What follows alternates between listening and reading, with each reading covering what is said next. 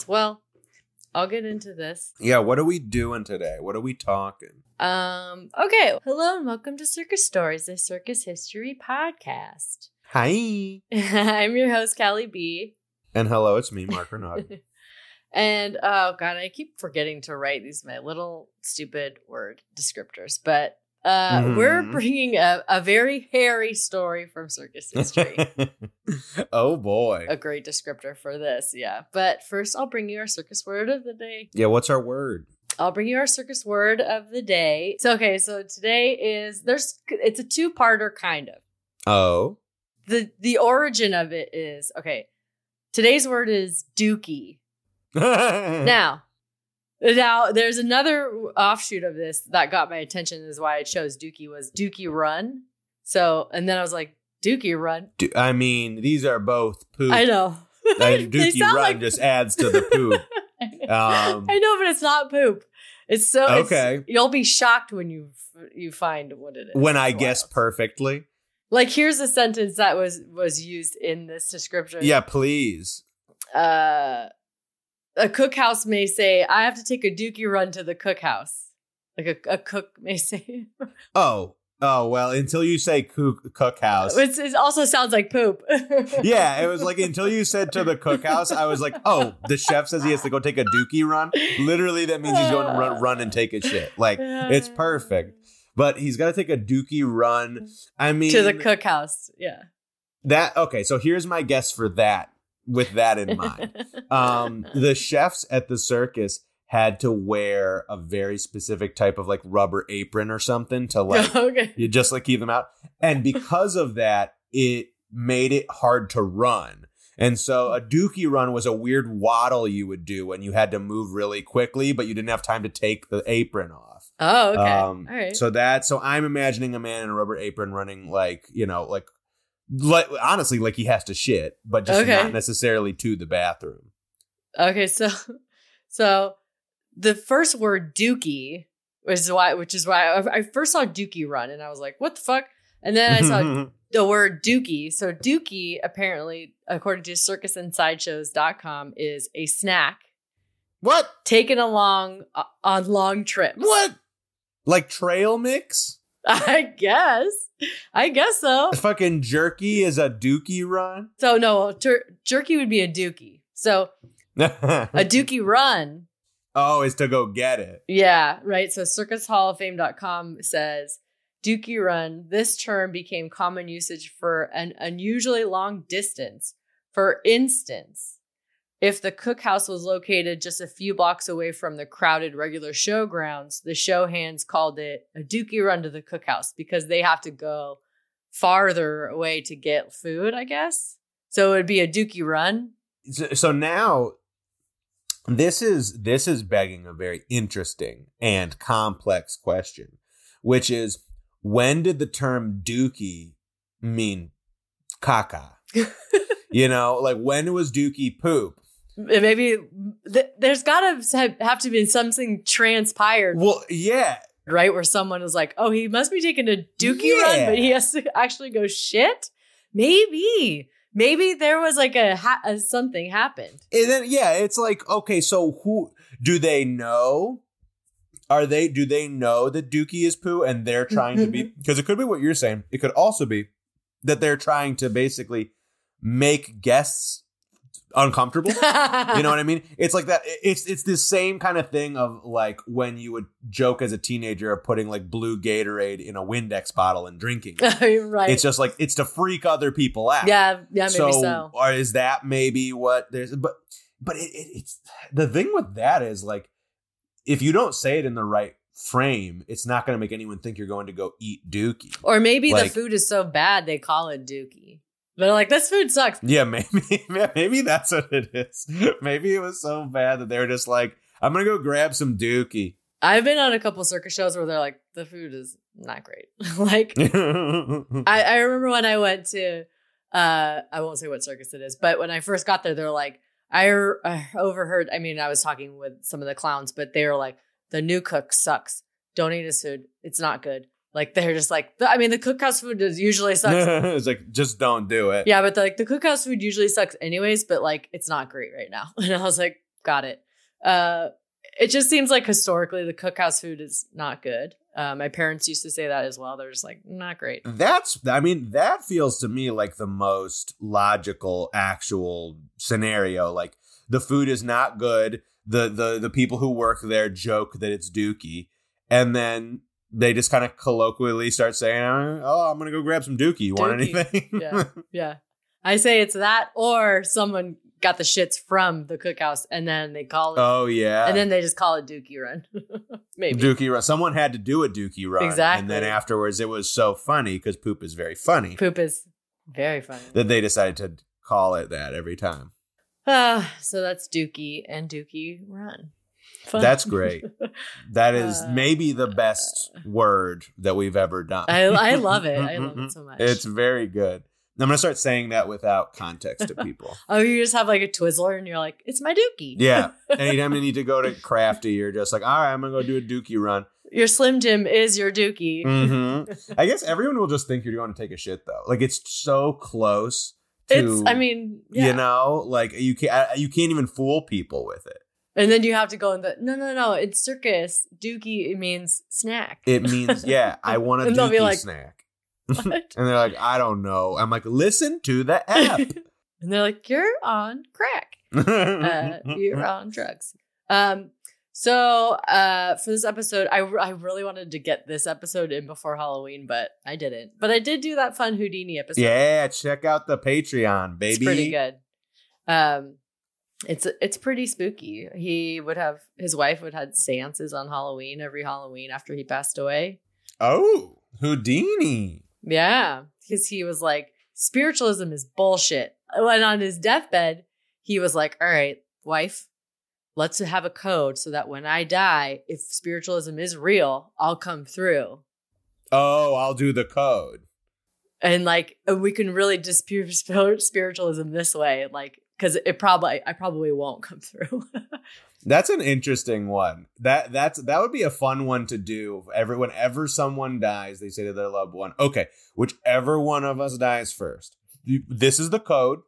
And then the other person has to do the Ouija board, and if the code comes up, they had like a code between them and he was like if it's this it's me and it's not someone faking it to be me it was pretty interesting it, or you go to a psychic and you're like, "Okay, psychic, ask them what the code is," right right because that's something that would be hard for them to bullshit. You know? yeah so every halloween she would have a seance at the top of like i think the roosevelt or ambassador hotel she would like have a seance on halloween because he died on halloween Mm. and he never he never came through and she was like all right fuck this after 10 years she was like forget it No, he's not. He doesn't want to talk to me. but a lot of places a lot of places do have seances for him every halloween now That's a fun little tradition. yeah it's interesting I wonder if anyone else knows the code.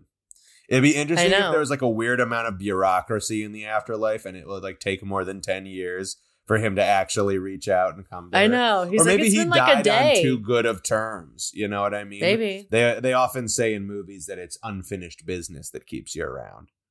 i mean yeah the way the way the way he died is wild How did I mean I I should just listen to that. i mean he had appendicitis and he Did it blow up? well yeah i mean he had appendicitis and like he just didn't go to the doctor the doctor's like your appendix is gonna burst and he was like. Mhm. He's then- like not if I disappear first. like woo uh yeah i have to send you the episode it's pretty good um it's pretty Please. he's very interesting he's an interesting guy anyhow i digress so Any any Houdini. any houdini uh so i wanted to get this episode in time for halloween but i didn't so i just did that patreon episode Things happen. Life life finds a way. yeah but so um today we are going to discuss the famed sideshow act the dog face boy Oh. also known uh No wonder this is a hairy tale. hmm so there's an act called the dog face boy. That's probably what's most commonly known as but there's also the lion face man or the wolf man. Mhm. these are all uh sideshow performer you know names or uh, you know the loose names. But so i want to discuss um a couple of gentlemen that are really well known for this act, you know, or just you know sideshow performers, and then just the condition that this actually is, because it's known as werewolf syndrome, having this condition of having hair all over your body. Oh, So it would have been great for Halloween, yeah, yes. but you know, life, uh, whatever. Life, It's yeah, exactly. And you also did do a Halloween episode. It's just on the Patreon. Also, I don't really want to vilify these people that have hair all over their body, but you know, Exactly. Which I was also like, I, when you were first describing the the act, I was thinking maybe it was something that they like, like costume almost, uh, that they did. no. So you can get an idea of exactly what I'm talking about before we start. I think I know. I think I know the condition you're you're talking about. I'm sure you've seen it.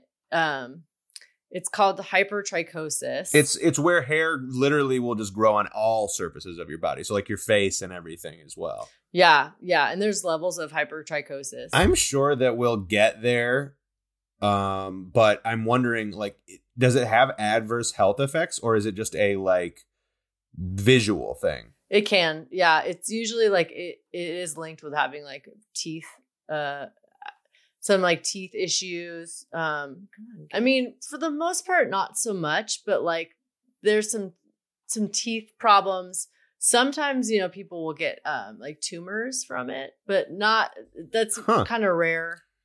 Um, there's See, the weird thing is, uh, it it's odd to me that it would, that teeth would be a an issue when it seems to be like the condition is that you grow more hair than you normally would. Right. I think that there's a there's a, a genetic mutation in the chromosomes, and you know, uh, it's been studied quite a bit. That's just an example of uh, that I sent you in the chat, just so you get an idea. Yeah, I bet you already seem to know, that that it, that was just what I was thinking. but I'll get into all the you know for the science heads what it is. But um, so we're going to discuss that you know the dog face boy, but those that are born with hypertrichosis, basically that had performed in circus, and uh, specifically two gentlemen. It's interesting. So there's people that are referred to as quote born freaks, as as opposed to someone who's like a tattooed man or a woman who would be categorized as like a self-made freak. And obviously, we don't like to use that term freak on the show, but that terminology is like you know It's from the time. yeah, it's from the time. It's outdated now and and it's it's definitely demeaning, but it's a simplistic differentiator to say like these person these people have made their body this way on their own versus this person has born this way. Born with these conditions, yeah.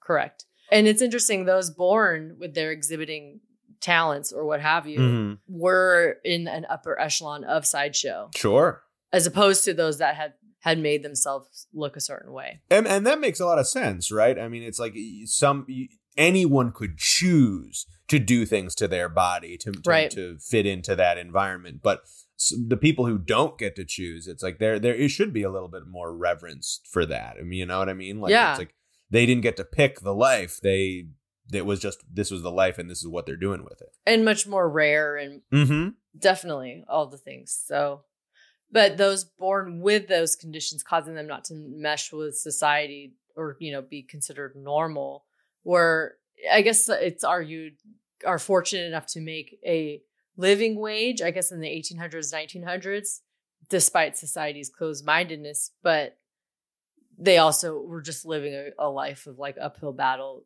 in tandem Yeah. It's interesting to like the the circus both like on one end you could be like, "Oh, they're making a spectacle of them." But on the other end it's like, "Well, this is but at the same time, this is the only environment where they can be with people who are not going to be like, "Oh, what is that?" You know what I mean? Like they're they can be treated like normal workers in that sense. So like that would be the hope right Mm, Exactly. You know, I'm, and I'm sure that like you know some places are are nicer to them than others, but um, in theory, it's the only place of of the era or time where they could work normally without like you know prejudice against them and everything like that.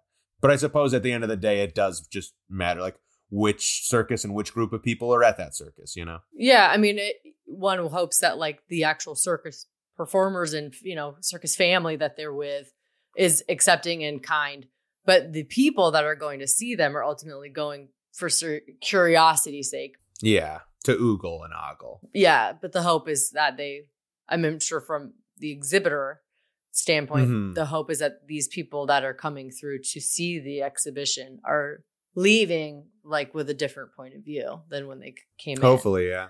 Yeah, that's the hope. So the dog face boy or lion man or wolf boy, however it's billed, is a condition, like I said, where someone has hair all over their body.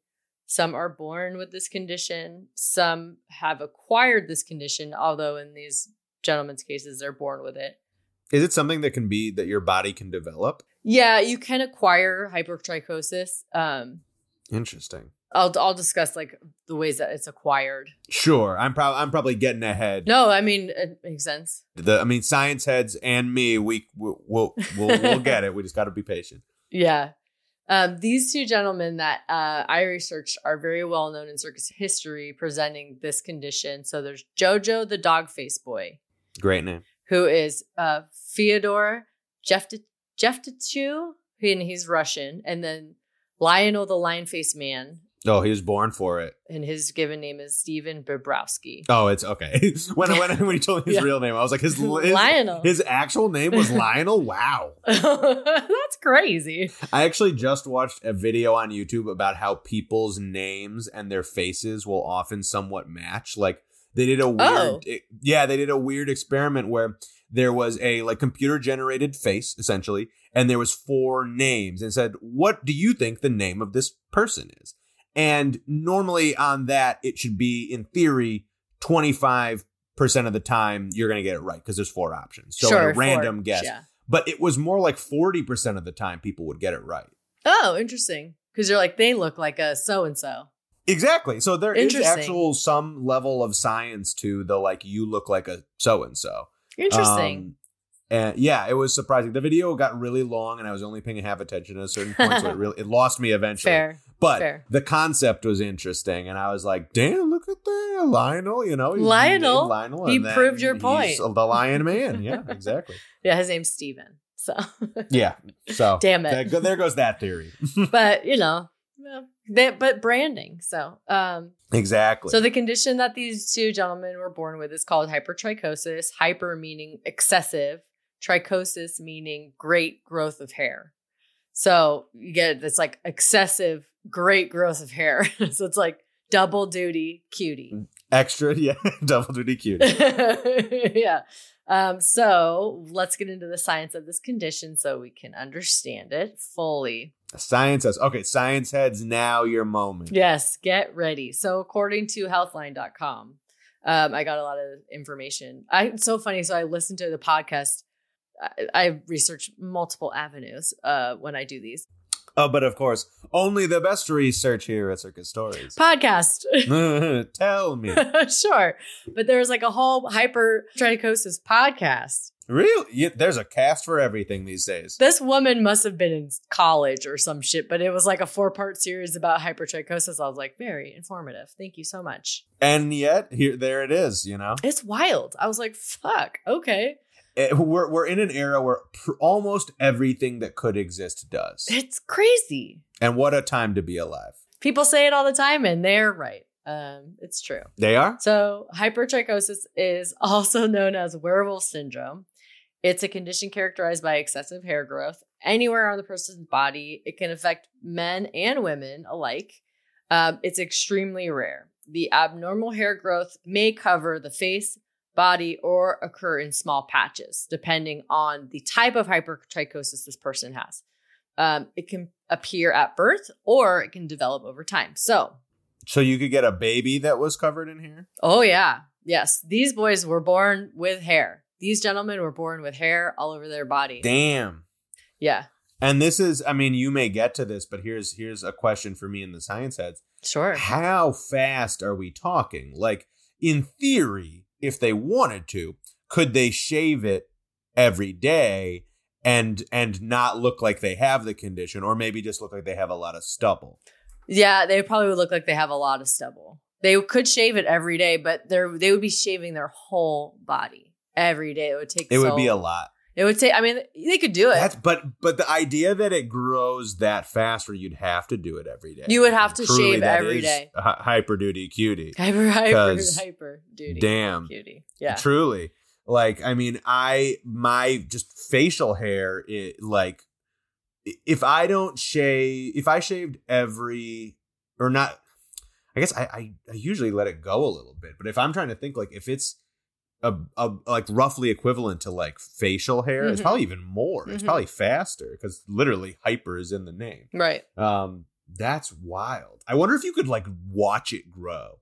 You know what I mean? Like if you could just stare at it, if it would grow that fast, like and and you could see movement.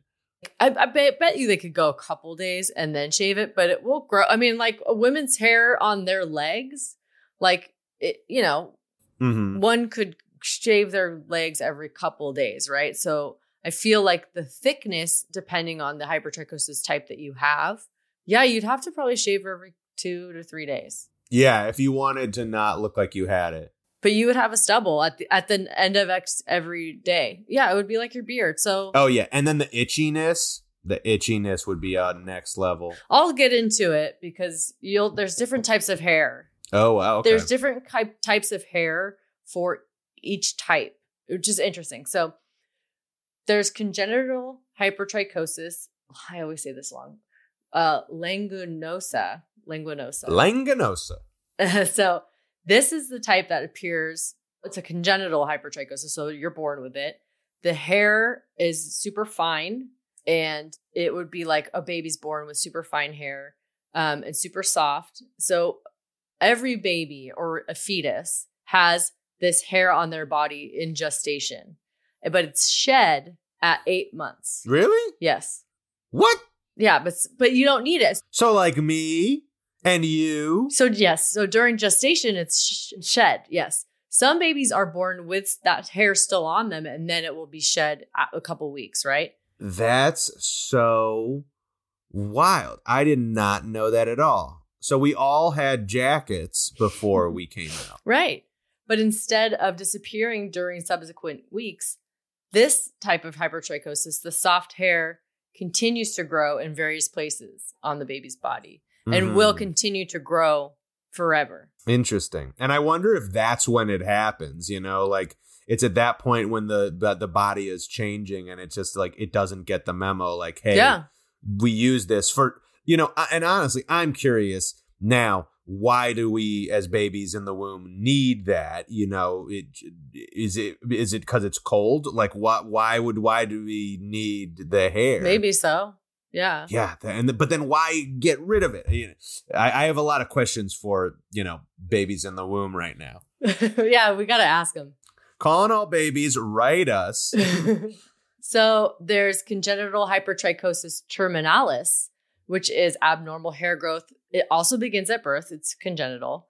It continues throughout the person's life, but the hair is usually long and thick and covers a Oh. person's per- face and body. So the hair is thick, um, like a like a beard or chest hair. That kind of that kind of coarseness of hair, as opposed to the fine, the lingu- linguinosa hair is like finer and thinner. that's more like your head hair Yeah, exactly. That's Yeah, interesting because like the like I, I'm for for the people who are listening and not watching this, um, I'm touching my mustache right now. And I the mustache can can be kind of stiff. Like if I don't condition it Sure. and do things to it, like put like, you know, like the mustache oil and stuff like that Mhm, in it, mhm. um it can it can get like you know pretty tough and and so I, I suppose like i was kind of always assuming it was more like the hair on your head or on your arms Mhm. um but the idea that it would be more like your mustache or facial hair like that hair can be absolutely like pretty stiff pretty like you know resistant Mhm. which has gotta be i mean i don't know i don't know if that would be more or less comfortable because I, i'm it's not uncomfortable to have a mustache it's like maybe for people who are hugging and kissing them it's a little more let like one hair is is is easier to manage than the other um but that is interesting it's it's interesting to think like that's interesting I, I wonder like what the difference in quality of life you have between the two types of hair where this when this happens Well, I think I feel like the, these guys may have compound. I don't know if you can't have both Mhm. Or like I'm not sure if of you can't have a compound of both. I'm not sure because when you look at them, it's like their hair is. It's. I mean, I guess it kind of looks soft. It's hard. It, it looks soft in the pictures, I guess. So maybe they just have the first one. And when, for all we know, they've just been conditioning every day because this is their job. it's You know. possible. So uh I was thinking about because so the terminalis hair, the coarseness of that hair happens with bearded ladies, and it's not a hypertrichosis that a bearded lady, quote unquote, a bearded lady would have, but it's Mhm. a hirsutism, is what that condition is, is hir- hirsutism, which is terminalis hair on places that a, a woman wouldn't normally have it, like a chest or back or face. And so that's that condition. Oh.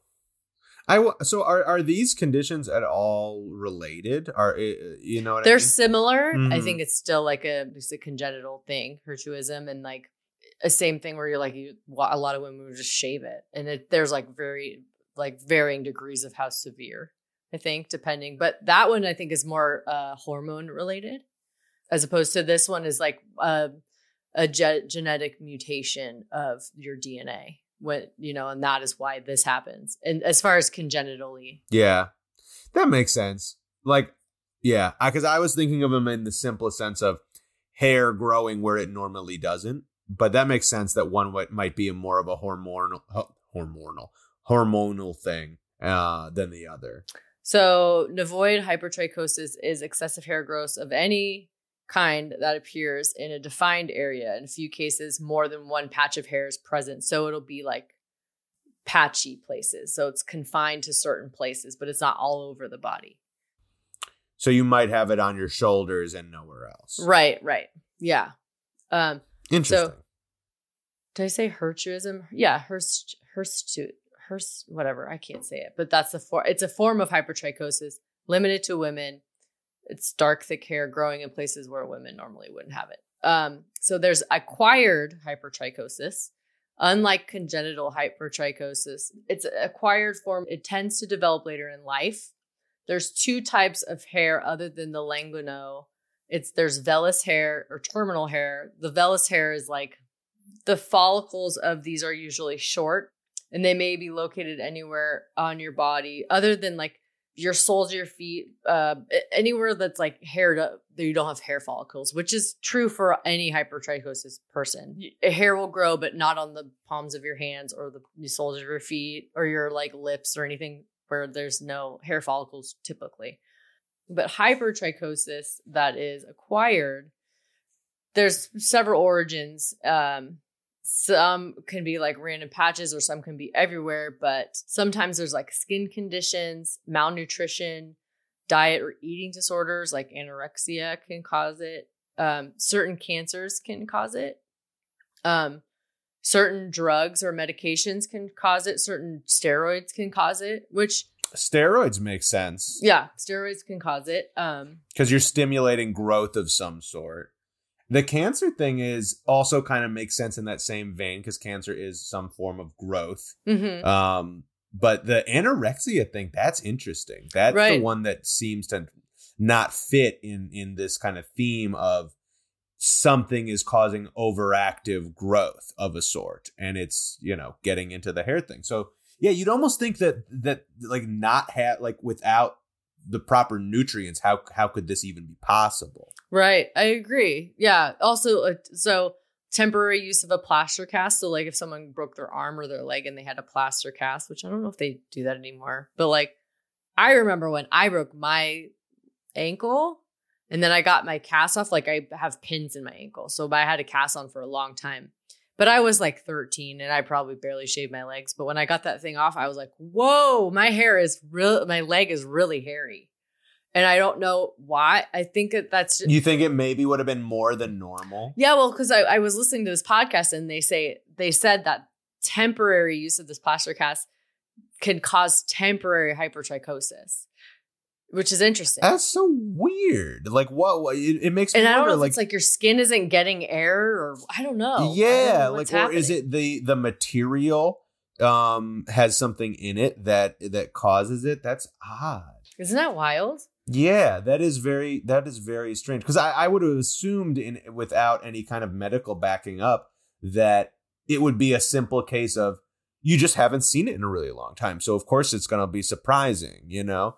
But the idea, I know, the right? idea That's that what it I could thought. be actually like medically like, no, your hair did grow faster and thicker while you had this cast on is such an odd thing. Do we, as as a civilized people, have a scientific explanation as to why that is the case, or is this one of those things where like we know it is? For the cast? yeah, yeah, like we know it's possible, but we're not sure why. No, there's a a lot of a lot of documents uh, are like scientists don't know why any of this happens. They're just like we don't know why. yeah, They're yeah. just like these are the causes, but we are not sure why. You know what I mean? Like these are the causes of it, but like beyond that, we don't know the genetics. They're not sure why the genetics are happening. yeah, that's such an odd one. Yeah, it's really weird.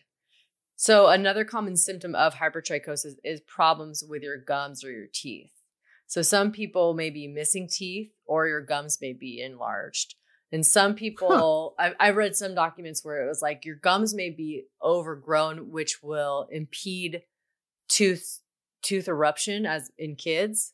So it like really fucks up your teeth. It like just fucks up your whole teeth situation, which is also very strange that that's all related. That's it is. Yeah, you you wouldn't think that they would have any crossover because like you said, in a lot of these areas where there is no hair follicle, there is no extra growth. So why are the teeth and gums the exception? Or rather the gums specifically. It seems like it's like a protein or a keratin imbalance, Mm. maybe. I don't fucking know. Yeah. Because that's all like your nails and your teeth and your bones and your whatever. Well, and also if we really want to get like conspiracy theory level with this, if you've ever looked at a whale's teeth, uh oh. it just looks like a lot of really tight together hairs. A bunch of toothbrushes. So somewhere, somehow, this is all connected, baby. Yeah. Yeah, it's not sure. Hair, teeth, teeth is just hair. oh, yeah. Yeah.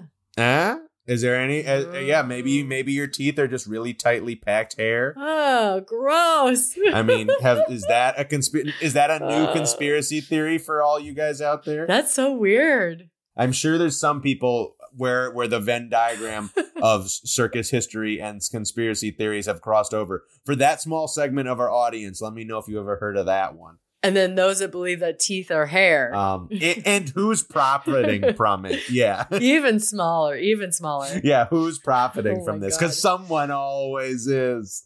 Someone always is. Um, another cause of uh, acquired hypertrichosis is increased vascularity. So, which I was like, what? Getting buff? Yeah, I guess. Uh, it's a, bo- a bodybuilding strategy to, to develop prominent blood blood vessels near the surface of the skin can cause hypertrichosis. Um, also, like uh, chronic uh, scratching or itching. Like if you have eczema, sometimes that will cause it. I don't. I'm like, That's interesting. The buff thing, like that one falls in the same mental like box as growth. This is all about like overgrowth, Right, essentially. So, but I guess it is weird. Like, why would your muscles getting bigger make your body think, oh, more hair? I feel like it's a protein thing. I feel like it's a protein thing or something where your body's like mm, more hair. Then I. More, yeah. It's gotta be. Yeah, maybe you're maybe if you're eating so much protein because you're trying to like bodybuild levels, your body is like, I need to use this, and you don't have enough muscle space, so I'm gonna make it hair. I mean, if you're really getting buff and your muscles are building, maybe your body's like, I have to produce more then. You know, like I'm making more, I'm making more, and it has to. It comes out in other. you're parts. getting bigger, and so I need more hair to protect you. maybe, maybe. So there, there was a, another thing that I read that was, it's believed that um, perhaps the need for having hair coverage on our bodies was something that was utilized in the past for warmth and for survival. Yeah, from our Mhm. ancestors, and that is where this comes from. You know, that's interesting. Mhm. because with that theory, it both makes sense for the bodybuilding and the anorexia. Your body is just going into defense mode. And in the anorexia case, it's because you're not getting enough nutrition. Uh, and so your body doesn't know what's going on. It just needs to protect you. And so maybe it's trying to grow something to protect you. And the bodybuilding thing, you're putting your body through so much strain. Maybe it thinks it's under attack. And so it's making a defense for this kind of stuff. It's still very interesting, though, that two complete, because like anorexia and bodybuilding are like the two opposite ends of the the like the shape of your body changes For sure. right like anorexia is you kind of like w- withers your body whereas bodybuilding builds it to an extreme that is so much so more than normal. They're both just like extremes in opposite directions. So Of it's course. interesting that despite the how opposite they are they can foster the same condition. Right, but I think that's a great point that you made is that it, it's a survival mechanism that a lot of documents that I read just as far as like the science part of it they they said it could be harkening back to a gene that was utilized from our ancestors, you know, I don't know, the fucking ice age or whatever. I don't know. You know what I mean? Like sure for warmth and, you know, a, a body blanket, a body blanket. Yeah, it's it's a wild thing. It's still so weird to me that anorexia causes it because it's but like that makes sense what you're saying is like it's just a where you survival mechanism. yeah, your body is just. But the thing that's weird to me about that then is that you have such low amount of like vitamins, minerals, things that your body can spare. So it's gonna use more. I would imagine that this, but maybe it's not the case. I mean, do do we know if this condition requires maybe more calories a day or something like that? Because if you're growing more hair, I assume your body's using. It, it's kind of like the idea that your body needs to use something to grow something, but maybe that's not accurate. Yeah, like a tree, like a tree needs something to grow something. Yeah, I mean you're probably right. Yeah, exactly. It's like or like like people like uh, it- it's the same thing with some animals and even people. Honestly, it's like the the people who are maybe they're not bodybuilding but they're getting in shape. You have to eat more to build muscle. Like that. That's just you have to. You can't build a muscle past a certain point if you don't eat to to supplement it. There are some animals like I think it's alligators or crocodiles. I forget which. Um, sorry for you crockheads and alligator boys and girls um, and, and everyone else, but it's a thing where if they get enough food and sunlight, there is no limit to how big they can get. Oh wow. Um, their their size is completely restricted by their access to to to nutrients, basically. So in theory, a a, a gator can get enormous if it's eating enough, if it's hunting properly. That's crazy. The little ones are ones that just are not eating as much as the big ones. Like that's that's it. And so, but that's that's why it's odd to me that like I uh, I understand the like defense mechanism angle, but it still is one of those things where like don't you need more to make more? Yeah, it's it's some wild shit. So really, it just shows us that we just there's so much we don't know. Um, as as we've been talking about t- a lot already, the scientists don't know why this happens. They really fucking don't. I even heard I don't know if this is true. I even heard somewhere that scientists don't know why bicycles work. That I, maybe that's wrong. Maybe that's wrong. Someone told me that once, and it's been a great anecdote for me because why don't they know? That's so funny. it, Oh it, my god. it seems like it would be something with like ah. gyroscope or like centrifugal force, but I don't know. Maybe they don't know why bicycles work. There's like Who wheels, knows? wheels and balance, and that's it. That's It's so like you funny. if you go fast enough, you know fall down. That's that's what it is. scientists, what do they know? So the prevalence of hypertrichosis is, regardless of the type of it, it's very infrequent. Congenital hypertrichosis, langonosia, fuck whatever, the the fine hair one, the baby one, uh, is extremely rare. La- whatever. Uh, that one's extremely rare. That's when a child is born with a super fine, fine hair, and then it will continue to grow. There's only about 15 documented cases of this kind ever documented, ever in the history of the world. Just Fifteen. wild. 50, but still, that's wild. 50. That's still an insane amount to this day. Yeah, according to JAMA Dermatology. So, hirsutism is much more common, affecting about 7% of the female population in the US. So, 7%. Huh. yeah, I know, right? It was like, well, it's almost 10%. Yeah, It's a decent amount. yeah, hey, that's, that's that exactly, exactly. So treatments, and we kind of talked about this, is there's no cure.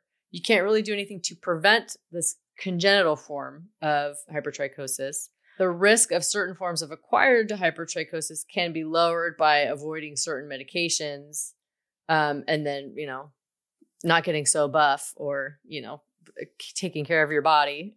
But as far as just like hair removal is concerned, when you have this condition, there's you know short term methods or I, I don't know if you could really if you had hypertrichosis all over your body if this would work but shaving uh waxing chemical epilation which you would just like really ultimately just get rid of the hair follicles Oh yeah.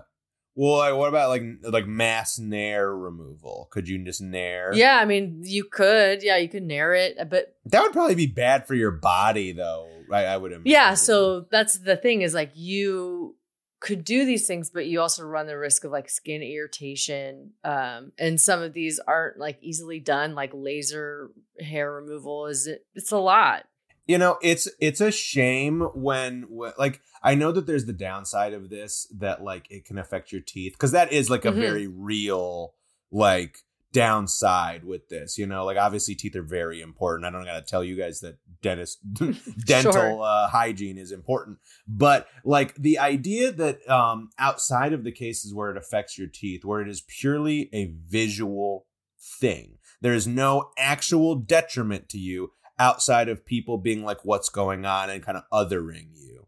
And it's just a shame that the reaction is not interest and intrigue.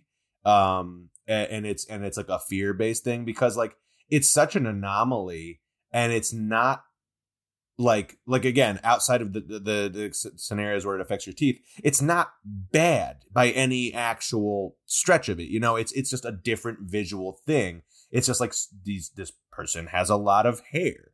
It's just kind of a shame that it's seen as such a negative and an othering thing instead of like a holy shit. I know. I mean, it's called werewolf syndrome. Like, I, this Mhm. has to be where the character of the werewolf has come Absolutely. from. Like, a hundred percent. no question somebody saw that and they were like oh Like, someone in the history of the world was like, yeah, this is a monster, which is horrible. and it happens to be a full moon today so it Yeah. must be it's wild. And you know, and it's and it's all ignorance, right? Like, and at the Yeah. end of the day, that's where all hate of all sort come from. Is I don't understand, therefore I'm scared, yeah. which is understandable. It's just it's just a damn shame. Yeah. But I mean, this is truly must be, and I've not read this anywhere, but it's fucking called werewolf syndrome. It, it has to be the origin of the werewolf character Absolutely. I mean, it, in the history of the world. Like it has to. yeah. I mean, there there you could you can find in a lot of cases where people will get like where why vampires exist in mythos in various places. There's a lot of different like theories as to that. And this one, I bet you, like you're right. I bet you that just like someone saw somebody with this condition and was like, oh, that must be a half wolf, half person. Um, and without any science to back you up, I mean, why would you think differently? You'd be like, oh, that's a that's a an animal. Like one of the only ways we can tell each other apart when we were back way then is like, well, we look different. Like we look different than than like a, a bear. And then you're like, oh, but I there there's a there's something I've never seen before. But I mean, I feel like this could be the origin of a lot of like like Mhm. Bigfoot. could be Bigfoot. Yeah, exactly. Although I'm sorry, sorry for the Bigfoot believers. Sorry for you conspiracy heads out there. Yeah, I don't want to debunk Bigfoot. I mean, it could just be a, a person who doesn't feel like, you know, living on the grid and also has this condition. I mean, so we'll get into that. So Oh. uh, the the first person we're going to discuss, and simply due to chronology sake, um, in lesser known of the two in like circus history, I guess, is Fyodor Adrianovich Jeftichew. Jeftichew. He's from Russia. Okay, because you can A- Mhm. Adrianovich. if you couldn't tell. Yeah, Mhm. and he would perform under the name Jojo the Dog Faced Boy. Classic. So he was born with hypertrichosis. He was fully covered with hair, excluding the bottom of his feet and his palms of hands, lips, you know, eyes, all that stuff. And so I'll I'll talk about Jojo Fyodor. So, according to Wikipedia, he was born in St. Petersburg, Imperial Russia in 1868. Oh, He and his father were born with hypertrichosis. is that rare? Like, because because we know. It's hereditary. It's apparently I left that out. sorry. Oh, okay. it's hereditary, and and uh, doctors will deter those that have the gene or have hypertrichosis from having kids because they're similar to um, the gene that you know that Joseph Merrick has. The um, Elephant Man. oh man, I had it. I should have written it down. But th- those that suffer from that same condition that he had, um, they that's super hereditary, and most likely your ch- kids will have it. So hypertrichosis is very similar, where it's like you're gonna, your kids are gonna most likely get this as well. That's probably the only way to like stop it from yeah being a w- more widespread thing. Yeah. So um, he toured with his father Adrian all over the world. So I'll get into their early life according to a vintagenews.com article from October 4th, 2018 by Julia Robakidze. Jojo's real name was Fyodor. Uh, she says Fyodor Yevstishev. Whoa. Yevstyshev. Okay. So um, we did it. his father, Adrian, suffered from hypertrichosis. It's a hereditary disease. Adrian and Fyodor were discovered in the Russian forest by two hunters. This Russian forest is called Kostroma. So it's like a big, deep forest in Russia. So two hunters, a la Chang and Eng, like I think these dudes were like, oh fuck. What are you guys? and they were like, You're you you're ours now, that kind of thing. Um Cha-ching. Yeah. Um, they took great interest in them, quote unquote, great interest. Yeah, in- quote unquote great interest. yeah, they're like, we bagged them and took them. Abduction. We bagged them and dragged them. Uh, Yeah, yeah. The, the kidnapper could, took great interest in the victim. yeah, yeah. In her article, she says they took great interest in this unusual family, and then bring they bring them to a local fair and exhibit them. Adrian could barely speak. Like his dad was like not communicative Interesting. because they were living in a in the forest. Yeah. basically, like it not in society. Well, and I wonder too if like a- after he had his son, if maybe he was like, "Oh, I'm gonna run away because it was hard for me, and so maybe I can just like have a simpler life with my kid." Maybe. But it makes you wonder, like, how long was he out there? Because assuming he lived most of his life in regular society before the child, he'd speak the language. Well, so when they when they find Theodore, he's about two. I'll get into, Mm. uh, but he, so Theodore's like two, three when the hunters find him, and Adrian's uh, old. He's like fifty or so. Okay. But where's the mom, right? So they're living in the wilderness. So I I I think that they're probably just like we can't live in society, and maybe they just lived out there. I don't who fucking knows. But Maybe. he just I mean, it's he, like- definitely a weird thing. Like, he's 50 and his son is two. What's going on I know there? I know. And also, where have you been for That's a good 50 years? Like, I know. he's, he's gonna be in the wild. So yeah, I mean, it, it, it begs a lot of questions, and there's uh, it feels like there's not a lot of good answers here. Yeah. So when these hunters uh basically stole these two, um, Adrian can barely speak. He also tried numerous times to escape back into the wild, like tried to get away and was like, I want to go back to the woods. Uh, but he was prevented by doing so by being carefully watched and, according to this article, kept in comfortable conditions. I doubt it. Oh yeah, nah. I fucking doubt it. I was like, oh, hey, we put hay in your. I know. I'm just like, God, I bet it was You comfortable now? I bet it was so bad. So Oh yeah. the two were exhibited around Russia, and then they were introduced to the czar himself at the time. Good for them. And he was really interested in them, surely. I bet. Yeah. he was probably like, What the fuck? He's Um, like, yeah, he's like, wow, this is wild. Yeah. Later on, they were brought to Europe. Their appearance caused a great stir and, of course, equal interest wherever they went. Uh, again, this is all from Vintage News article. Um, and again, I'm like super sus about all these conditions that they were in and enduring. I'm sure because they were not comfortable. I'm sure it was hell. Like it's got to just be terrible. Yeah, historically, people are just trash. Yeah, historically, people Yeah. are bad. yeah, yeah, they're just bad. Uh, so it's alleged that around 1872, the pair arrive in England on behalf of their caretakers, hunters that discovered them in the woods. Um, the family was placed in what's described as a luxurious hotel and then examined by a number of doctors. Sounds familiar, right? Like Yep. fucking Joseph Merrick, where they're like, and we're gonna look at you. yeah, we're gonna look at you. We're gonna poke you in a lot of places, and we're gonna go say, "Hmm, interesting," and write stuff down. Hmm, poke, poke, poke. Right, right, right. Yeah. Um, the examining doctor surmised that Adrian was about 50 years old. He had five teeth total Oh shit! because it's like a, you don't have a lot of teeth. The fifty-year-old did. Yeah, and and you have teeth problems when you have this condition. He's got teeth problems. Plus, yeah, if you're living in the wild, you know, dental hygiene is tough. Theodore, his son, seemed to possess only four teeth, according to this article. Well, he's two. I guess at, at, at two, do you have all of your baby teeth at two? He, they think he's like two or three. Yeah, but I mean, you should have fucking some teeth. Uh, yeah, I feel like you you do more more than that. Theodore was like a very sweet child. He appeared to be very active. He was playful. He was curious. He was like very charming little kid. He spoke broken Russian. He was very amused when the doctors and experts would examine his father. Um, in one instance, one of the older, like senior doctors, approached the young boy, and he and then Theodore pointed at the physician's bald head, and then pointed to his own face, suggesting that they share some of his hair with him. Like, they, they, yeah, he's like, you can have some. you of want some of this? Yeah, exactly. Um, which I think is funny.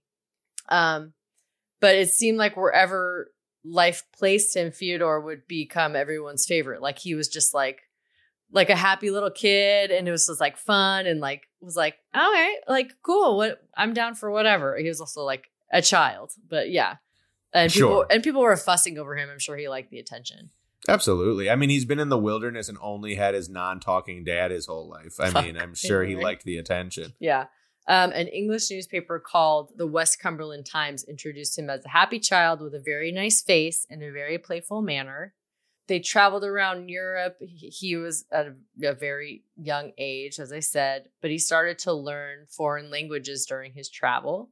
And later, he would utilize this and like kind of amaze audiences by addressing them in German and French, apparently. So, according to another periodical, Theodore's hair was parted all the way down his face, like in the middle, um, and could be brushed from each side of his nose. And he's described as a Skye Terrier, like he looked like a Skye Terrier, which I was like, Oh, Jesus. Christ. Um, I'm gonna Yeah. send you some pictures of him.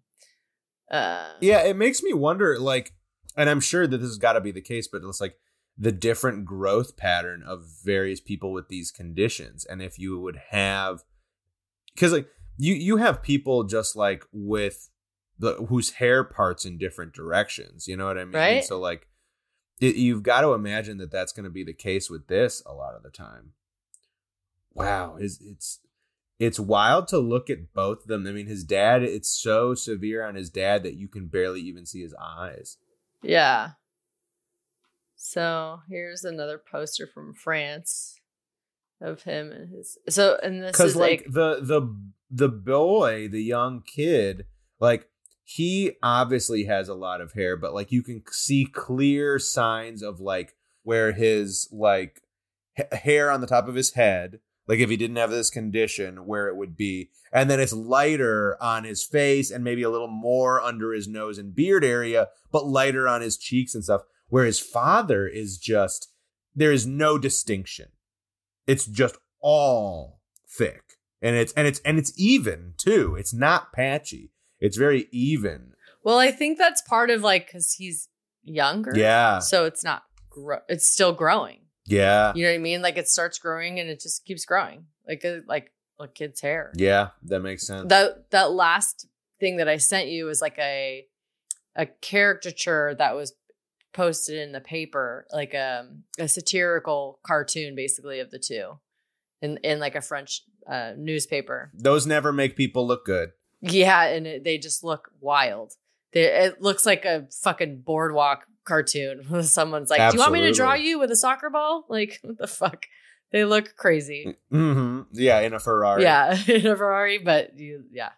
Um, so the physicians came to the conclusion that Fyodor was about two or three years old. He inherited this unique condition from his parents. As for the mom, apparently and allegedly, the only thing that Adrian, his father, could remember was that his wife was dead. Yeah. Yikes. Yeah, exa- exactly. That that goes back to the whole. That there, I'm sure there's a lot of theories here, and none of them are going to be good. Um, Yeah. Um, I mean, who fucking knows? I, who knows uh, who there's so many things that could be. Like it truly make it up, make it up, and and let's pick a happy one. Yeah, because let's- there's let's no hope- let's hope that- way. yeah. there's just no way. who knows? know. Who knows?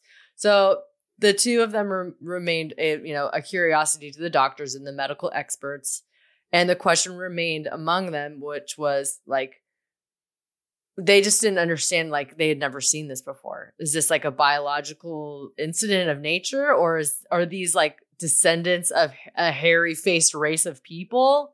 They were just like, I don't know what this is because Like, what is? Yeah, what does this mean for and everything? They came from the forest Yeah, You know what I mean? They came from the woods and like his dad couldn't really talk and like what the fuck, you know? And like they both have it. yeah, exactly. Because then you're like, well, so then if he can't really talk, is he a different thing? Is he not a human? But his boy can talk, Right. And so they look, they look like people. Like, yeah, that's it's got to be a weird.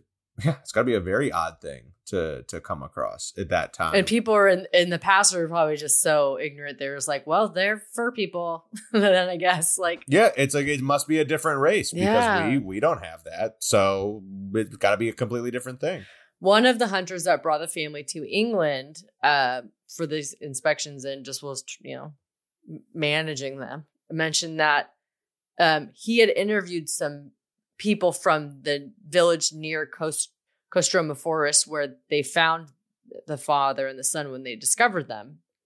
And these people in the village claimed that they had seen a quote dog faced woman nursing a baby in the woods end quote. Mm. I who fucking knows if that's true, but Yeah, because what are the odds that he found a woman with this same condition? I know that's what I'm saying. Is like they all had it. Yeah, that's Then unless, there's generations of this, and they were just like, we have to live in the woods. yes. Then they're all incestually raised. then that's a problem. exactly. Well, yeah, and then that's a whole different thing. Yeah. Um, Then that's a problem, But yeah, sure. that, that's that- honestly that's probably the only version of it where I think that they would all have it. Otherwise, it was just like whoever the mother was was just another woman. You know what I mean? And he passed it on from his side. Exactly. Yeah. Because I mean, it's it's hereditary. Yeah, from the dad, not from her. But they don't know that science, obviously. Because Exactly. So like who knows? May, maybe it was was a, a woman without the condition. Maybe it was a group of people who just like lived off the grid because they had this condition and it they just stayed out of sight for who knows how many years before these two got found. Yeah, I mean, in that time, I wouldn't put it past them to want to live in the woods, but also Sure. like, who fucking knows? Also, I mean, who fucking And and honestly, that could be well. The the thing that's weird to me is I was about to say that could be a great example of why um the dad didn't speak very much because if this was like a family that lived there for maybe more than one generation, then maybe they don't use language as much. Oh, You know yeah. I mean, like if if if they've been apart of, from society for so many years, maybe that's the case. But the fact that the boy could speak broken Russian makes me wonder at that. You know what I mean? Because if anything, the boy would not speak any, and the father would speak bare, broken uh, because he doesn't speak in it in so long. So it's it's still a curious thing. Like it makes me think that this wasn't a generational thing, that it was just these two and the mom um, at some point, and that the boy heard the parents conversing. But again, it's But he's such a little baby that's like kids pick up shit so fast that they could have been like, he speaks broken Russian. It's like, yeah, because he's been around you for five months. That's why. Yeah, so maybe that's where he figured it out. But also, it could be that the dad's teeth and gums were swollen to a point where it was harder or painful for him to talk. Mm. I wonder if something like that happened. Theodore ends up not having a lot of teeth either. A, a lot of both Oh, of these yeah. gentlemen that we're going to talk about just don't have a lot of teeth. It's just, I think it's just a symptom of the severity of their condition is that they just don't have a lot of teeth, which is unfortunate. The pair, the father and son pair, along with their hunter managers, Tor Paris, Adrian, his father, and Theodore be, became known as, um, I'm sorry, Adrian becomes known as Le Homme Chien, which is Dogman. And I sent you that poster. Um, and it attracted a lot of curious crowds and um, very interested people. They did very well on their tour. I'm sure they didn't get paid very much. Their hunt, their hunters surely did. So in 1874, Theodore's about six. Are boys growing up? So Liverpool Mercury provides a detailed article on the story of quote hairy faced people and their journey to Europe. Um, according to the tabloid, Adrian and Fyodor were treated by their captors with great care and attention. I doubt. I doubt it. yeah, I don't think so. I fucking doubt it. But English newspapers were kind to these two. Many of them stated that they were was nothing repulsive in Adrian's appearance and described the two as extraordinary and wonderful phenomena. It's like the most passive aggressive thing. It's like, then why are you saying it? You know what I mean? Like, why are you saying that if you don't think it? That's Yeah. what they always are like. There's nothing gross about them. they always do that. It's like it's like you you. There's a lot of So other weird. ways where you can say eh, that's like saying like there's nothing ugly about you. It's like it's like you can say someone is good looking without saying they're not ugly. You know what I mean? It's Yeah. just- yeah. They're like, no, you're not ugly. And you're like, what? No. Nobody- It's like then say I'm good looking. Why are you saying that? It's just like it's just it's a it's a very yeah. I, don't- I don't I don't trust it. I think it, that's just passive aggression. right It's there. true. A hundred percent. Um, Adrian seemed to enjoy the comfort of civilization as they were touring, and in particular, he really enjoyed cognac a lot. I'm sure that is harder to get in the woods. yeah, I'm sure he was like, "Booze is good." He's like, booze is good, and this is fancy booze. Yeah, this is fancy booze, and I can't chew, so this is what I'm drinking. Yeah. So this is great. Yeah, right. Uh, unfortunately, it's alleged that Adrian passed away before Fyodor turned 15 because there's like a gap here where I'm like, what happened? Um, Mhm. But Adrian does pass away. He succumbs to a liver disease, which he develops due to excessive drinking. So I think he just drinks a lot because he's just like, fucking booze. That makes sense. Yeah. Well, and also if we're assuming that the hunters are less than good to them, he might also just be like depressed as hell. He might be like, "We are never going back to the wilderness, and my life is not my own, yeah, that's true. And the only thing I have for it is cognac." Yeah, that's a that's a great point. Yeah. Um So it could be that. It could be that cognac is awesome, and he just went too crazy with it. Yeah. Who Yeah. knows? It could be. It could. It's probably a little bit of both. Yeah, that's a good point though. Most things are a little bit of everything. Where he's like, I'm a, a captive and and this sucks. People are just staring at me, so I'm just gonna get hammered. Yeah, it's like they give me booze, so why shouldn't I drown my sorrows? I don't have anything better to do. Yeah, you're right. So eventually Theodore goes by Theodore over the year. Um hmm he's more socialized than his father was. He learns to speak and he at least dabbles in multiple languages, like I said, like French and German. So we're fast approaching the 1880s where Barnum's creating his circus giant, the greatest show on earth. Ah, And Barnum would often send talent scouts out to various regions to seek out the most exotic and rare acts for his larger than life show. So at the age of 16, Theodore meets one of Barnum's talent agents and then signs a contract with him. Um, so it's in 1884 that uh, the showman P.T. Barnum introduces to the American public what he called, quote, the most prodigious paragon of all prodigies secured in over 50 years, end quote. This is according to the Julia Robakidze Vintage News article. So the curious public gathers around to get a glimpse uh, at the Kostroma Forest Russian front Theodore, basically like this guy from the forest of Russia, this dog faced boy. So Eh, he makes his debut as Jojo, the dog faced boy, which is a name that PT created for him. So the curtain lifts and the audience sees a man, a young man, because he's 16. He's dressed in a neatly tucked Russian military uniform.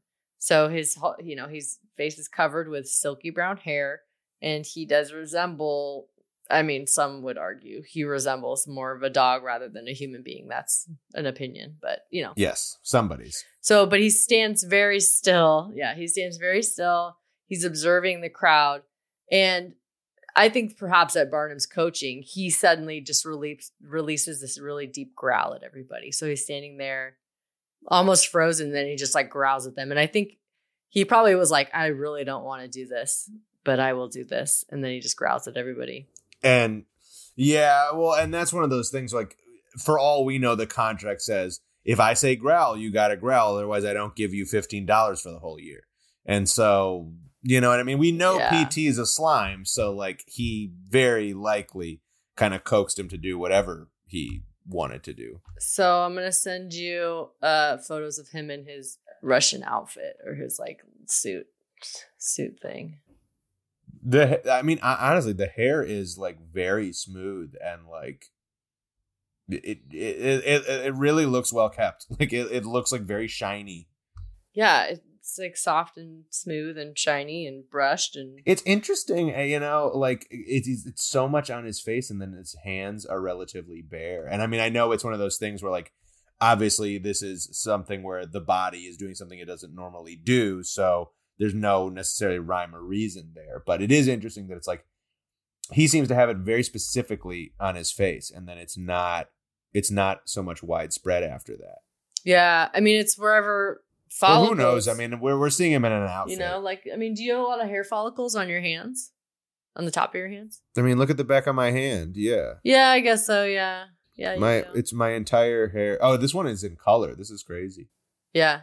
It's interesting too because I, I, I was noting this in other pictures, but I didn't say anything because it was kind of hard to see. But this is a much more close up one. It just the way the hair is grown, it almost doesn't look like he has a nose. Yeah, it covers his nose, which is odd because you think with the nose would come out, and so you'd think that the hair would like you you'd at least see the the right. you know the bend of a nose, but it almost looks like there's a recess where the nose is, and that that could just be like I mean, it'd be interesting to see like a side profile to see how that is. So, I mean, this is like a three quarters, but here I'll I'll send this to you. This is uh 1880. This is like late 1880s, late like almost 1890. Um, so it's not a profile, but it's like a three quarters. Oh yeah, you can see a little bit though. Yeah, but it's like I mean, I guess you know you have pores on your nose, so you may have hair there or you have follicles that could have hair, I guess. In that in his case. Yeah. Oh yeah, and you can actually see his yeah. nostrils uh in this one, just at the angle it is if you look right above. But on front front face, I think that's why people are like, "Oh, he looks like a dog" because you can't see his nose that well, and that is like a defining feat. I don't fucking know, but it is unfortunate. I mean, it, that's just the best that people at the time had to like quantify. You know what I mean? It's like they have no better verbiage for explaining what's going on, so that's what they say. Yeah, and there's no werewolf, or else they'd be like, "He's a real life werewolf." Yeah, so someone's someone's in London writing that book right now. So exactly. um.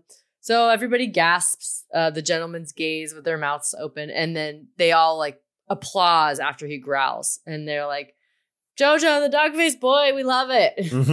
so, um, and as we well know, if you haven't listened to episode one or two, go check it. It's good. Phineas Taylor Barnum is an evil genius of marketing. yes, that's his biggest strength. really, truly. He loves it. Um, and embellishing the status of his performers is like he loves that shit. It's So, his number one thing. It's one of the only things that the movie is correct about. Yeah, and some of these marketing tactics are were adopted and are still used to this day. It's like he sucks. He's like a, he's an evil genius. Exactly. It's like there's a lot of people and still alive today that are terrible people but are very good at a specific thing. And because of their being good at that and also honestly because of their terribleness, they're willing to do things that nobody should do to advance their betterment of whatever the thing they actually were good with. So the irony of it all is they got farther because they were evil Totally, totally. which sucks. it just it just that sucks, but that's what that's the case. He knew that in order to like attract more spectators, JoJo needed an impressive story, like a backstory for his character. So PT just creates one. Of course, you got to get good lore. Sure. So, um, quote, according to the legend, the boy was discovered by hunters in a remote forest of Russia, which is kind of true, along with his dog faced human father, which is kind of true, who turned out to be so violent and wild that the hunters had no choice but to shoot him right away. End quote. So, He had no no choice but to murder him right away. yeah. So that's why he has no dad. Yeah, I mean he didn't change that much to be honest. I mean the the the he is embellishing the idea that he is a some sort of beast though. That is that is what he's going for. Yeah. They couldn't just be like, we stole his dad out of the forest. And then he was like, fucking, I love drinking. It's it's way less of a fun story if you're like this is just a nice boy. like He's just a nice boy, and his dad was in the forest with him, and he drank himself to death because he never had booze before. Like, Yeah, and then the people are like, "Oh, that's sad." yeah, and they're like, It's, you know, "Hmm." and it's like, yes, it is, but that's yeah. but we make him growl at you, and you love it. Um, so with this like mysterious background, Fyodor attracts crowds of people like of all sorts to New York and all around the states. Um, this is interesting. So an agent from the Russian government would accompany him to like around his Oh. Am- American tour to ensure his safety and comfort, which is interesting. Lovely to hear, but what? Where was he before? Well, yeah, it's- like, Where was he before? When did they get involved? I mean, I suppose, or maybe that's one of the hunters. Mm, maybe that's the Russian agent. maybe. I mean, it makes me wonder because okay, so PT's talent scouts found him. Where did they find him? Did they find him in Russia? Was he in the U.S. like doing a, a like a performance? Well, no, he wasn't in the US yet. He was in Europe, so he was touring around Paris and England and Russia. Um, so I'm not sure what part of uh the world he was when he got scouted. Probably Russia. I think he was in Russia, like he was back home in Russia. So maybe the Russian agent is one of the hunters. It's well, honestly, I was gonna say if he was in Russia and then there was any amount of interest from the US into making a deal with him, the Russian government might have all of a sudden been like, whoa, whoa, whoa. we have a local boy who the Americans want to like make a deal with. Clearly there's value here. So like if the government wasn't involved before, this all of a sudden is like, oh well now we have to be. Because you can't just have Yeah, yeah, yeah. our special Yeah. boy. Um, and yeah, so he's our it- special boy. yeah, and it's like I don't know how much how far back like U.S. Russian relationships are weird, but it wouldn't be surprising to me if if Russia was like, no, no, no, this is our guy. Like, if you want to make a deal, Yeah, we, yeah. we're gonna have you know someone making sure we're you know we're getting whatever what it, like it's our credit, Yeah. our our due essentially. That's true. You're right. That probably. Um, so according to the Marion Star newspaper, at this point, Jojo spoke Russian and German fairly well, and then sometimes he was able to communicate basic English to the audience as well, which the American audiences loved because they're like English only, please. English only. We don't know nothing else. yeah, we're stupid. Um, so um, during his career, Fyodor would travel with Barnum all over the world. his last performance took place in Greece. That date's unknown, although I know it's like uh, the beginning of the 1900s. And I don't believe that last performance is with Barnum at that point, um, because I think he ends uh, showing with Barnum in like 1902, maybe. And I don't think that Barnum ever toured in Greece. I'm not positive, but um, however, he does take a a show in Greece, and while on that trip, he catches pneumonia, and then he dies on January 31st, 1904. Shit. In the city of Saloniki. Fuck, I can't talk. Salon Saloniki? Saloniki in Greece. So, um, yeah, so he lived, let's see, 1904. So he's 36. That's that is I mean, it's pneumonia, I suppose, just like sucks. You know what I mean? Like that's a that's one that like you know, even when we were kids, people will be like, "Don't get caught in the rain; you'll get pneumonia." You right. know what I mean? Like, I mean, I, I don't know. Maybe kids are still told that. Maybe that's not fucking said anymore. Who knows?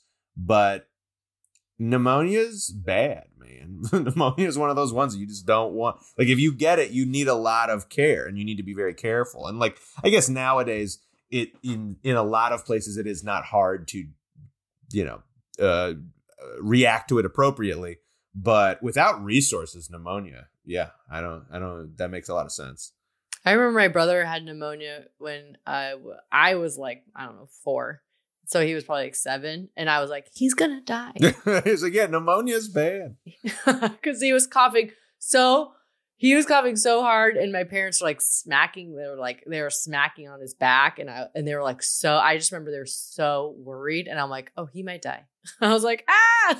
Yeah well, pneumonia is so scary. That's the one where like your immune system is just like doesn't exist. Pneumonia is bad when you have pneumonia. So it's just like anything can get in, and you just mm-hmm. need to be in a freaking bubble. Yeah. So that, yeah, it, it, like that's one of those ones where like you say that and you're like, oh yeah, okay, that makes sense. Like pneumonia in 1908 yeah, okay, that makes sense that he's died at that age. Yeah, for sure. Yeah, for sure. It's like because mm. that's not even like a condition thing with what he's dealing with. It's just like yeah, pneumonia could fuck anybody up. Yeah, yeah. So that's the story of Fyodor, the dog faced boy. He sounds like a badass performer. Yeah, you sound charming as hell from the age of two.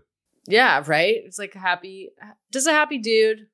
Um, he got to perform. He got to travel the world, which is great. You know, better than being in the Kostroma forest. Yeah. But um, so now we'll move on to Lionel, the lion faced man, who has a similar story. Arguably, Lionel, aka Stephen Bobrowski, is a bit more well known. I think, and I'll mention this again, but the two of them are often confused um, and that's why I wanted to discuss both of them because, like, in pictures and stuff, they'll just be interchangeable, and they're not. They're different people. Are did were did were they uh performing around the same time? So Bobrowski is a little younger, but he uh-huh. was basically JoJo's replacement, and it like it just worked out that way. He kind of just like yeah. it just Barnum saw a need that to fill and like look to fill it. I think. So yeah, maybe he looked specifically for someone with this condition. Yeah. Yeah, I think he was like, "Oh, this is a thing. Okay, I'm gonna like try to find it again. Maybe." Is this guy Polish? Uh, I'm, I'm getting that from his. He name. is. Yeah. He is Polish. Yeah. Um, so according to All Things Interesting article from April 8th, 2020, before he was a sideshow performer, Stephen or Stefan Bobrowski. I was I kept saying Stephen. I guess it's Stefan. Mm-hmm. um, so Stefan Bobrowski was uh, just a young man. He did have this rare condition of hypertrichosis, which we're all very familiar with now. Mm-hmm. In extreme cases, as with his, the hair can grow to be very long if you know if you don't cut it. Um, so, according to the book Carny Folk by Maggie Marin, Bibrowski was born in Warsaw, Poland in 1890. So, the two of them are. Okay. So, he's 1890 and he died in. They're 22 years p- apart, the two of them, right? Yeah, 22 years apart. Because Fyodor was born in 1868. He's born in 1890. 68. and 1890. Yeah, 68. Yeah, 22. 22 years. Yeah. So when St- Stefan, I keep saying who was on Stephen. Stefan was born. He was covered in the one a one inch layer of fine blonde hair. So he was uh, born with a congenital hypertrichosis languinosa, but it's the fine hair hypertrichosis condition. And uh, yeah, it's interesting. It's like whatever color. It's not interesting. It makes sense. But whatever color hair you have, it's like that's the hair color that you have all over. Sure. Well, and it's an inj- it is what what is kind of like an odd twist of fate is that PT that like fucking evil lucky bastard. He finds someone who has the same condition but a different hair color. I know, right? But similar. That that in itself, yeah, it's like it's obviously like it's just a new a slightly different angle at the same thing. So like it is just like a a, a benefit to him. You know what I mean? Like it would be one thing for him to just find someone with the same condition, but then he finds someone with different color hair. They look pretty. I mean, they don't look the same, but I bet you that's here. I just sent you a picture of him, and we'll get to his cool out- outfits soon. But um, Oh, his hair is his hair is much longer, right? Yeah. I was gonna say, yeah, it definitely goes down more. Yeah, yeah, yeah. I mean, people are able to grow different lengths of hair, right? Like some people can grow really long hair, and some people can't. I Yeah. think that is just the case here. Well, it, it's it's the same thing with like facial hair and stuff too. Like same thing with some people go bald and some people don't. It's just like everyone has a different, you know. So it seems like Stefan's hair growth. I mean, both of these gentlemen are letting their hair grow, but like his grows much longer. Oh yeah. So, according to the book Carny Folk by Maggie Mirren, Bobrowski was born in Warsaw, Poland in 1890. When he was born, he was covered with one inch layer of fine blonde hair. His mother reportedly told people that her son's condition was the result of her witnessing his father be mauled by a lion while she was pregnant. Which sounds familiar, right? Like Elephant Man, where she was like, Yeah. I saw an elephant scare the shit out of me, and now my baby looks like this. And you're like, got it. Okay. Uh, yeah, but- people are just like, there's gotta be a pattern. Yeah, right. There's gotta be a reason. but that maternal impression impressionism story of like was like Yeah. all the rage back then and people really they really took stock in it they really thought that was real Sure. Well, honestly, doctors still don't really know why yes yeah this can happen in various circumstances. So, like, while that reasoning sounds ludicrous, like, right people right. just guessing. Like, they're just guessing. Like, we still don't really know. And while I think we can reasonably be sure that it's not because she saw her husband be mauled by a lion, sure we still don't know exactly why. So, sure yeah i mean in theory, I suppose her theory is as good as any other Yeah. at this point. i mean the scientists have uh, deduced that it is a genetic genetic mutation in the dna strand and it's like a it's a chromosome that um i mean i could really get into the real science of it but it's like a the science heads would love it. The nucleotides in the genetic uh, DNA strands are Mhm. like different, and the proteins in the nucleotides are different, and they're like just a little they're they're mutated. Is essentially why. But we don't know why they that can happen sometimes. Sure, but I mean, who knows why any of that happens? At least in the cases not set in birth. Maybe because they saw a lion maul their husband.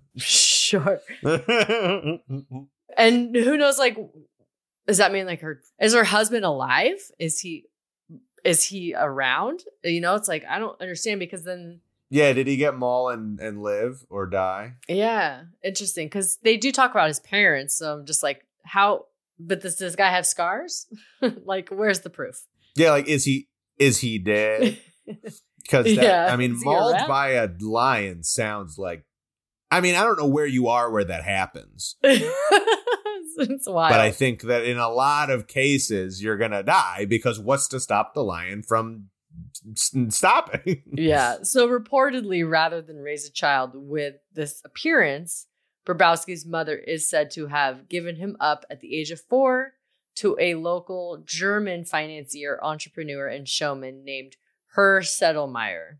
Some reports said that she sold him. Some say that he wanted to go perform and that both of the parents, meaning that they're both alive, were very supportive and were like, go for it. Uh uh. Yeah, but I think she sought this man out and he was like, I'll pay you for your kid. And she was like, cool. Like, yeah. Yeah.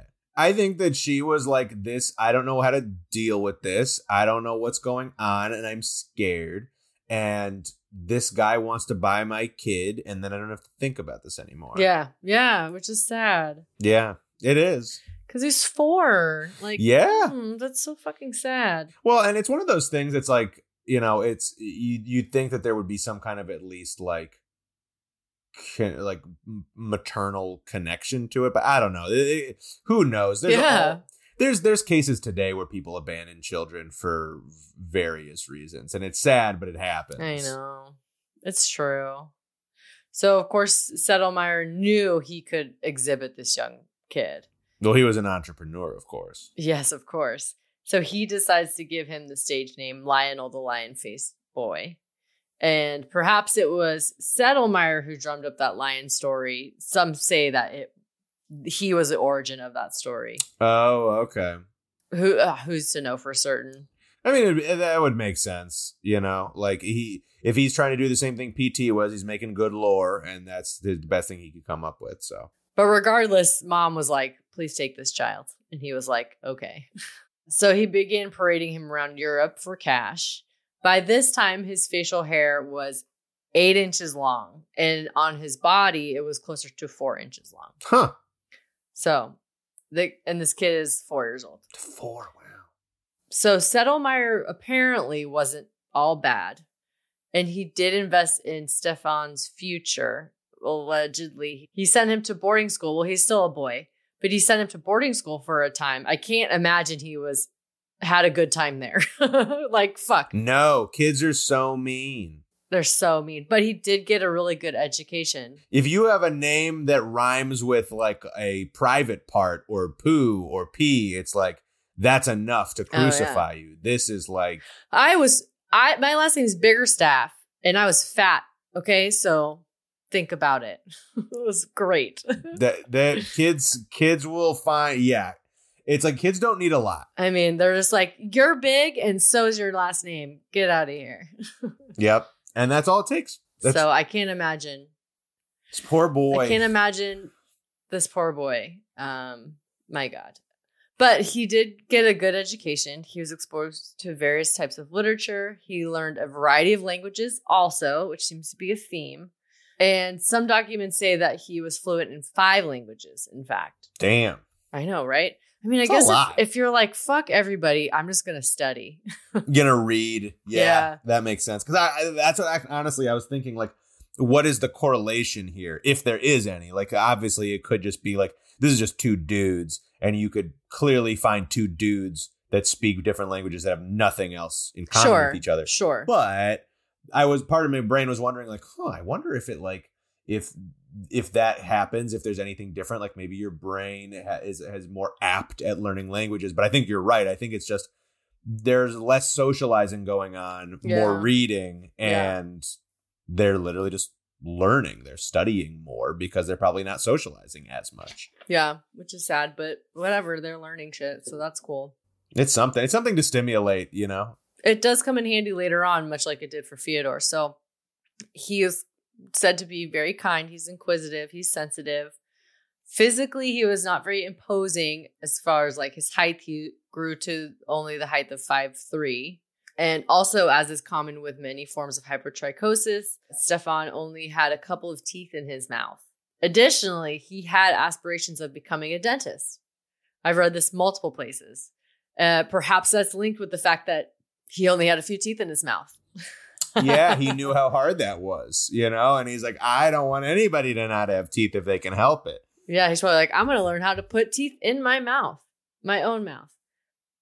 So in 1901, Stedelmeyer traveled to the United States with Brabowski, with Steve, Stefan in tow, and they began exhibiting at the sideshows um, along the newly opened piers and boardwalks on the East Coast.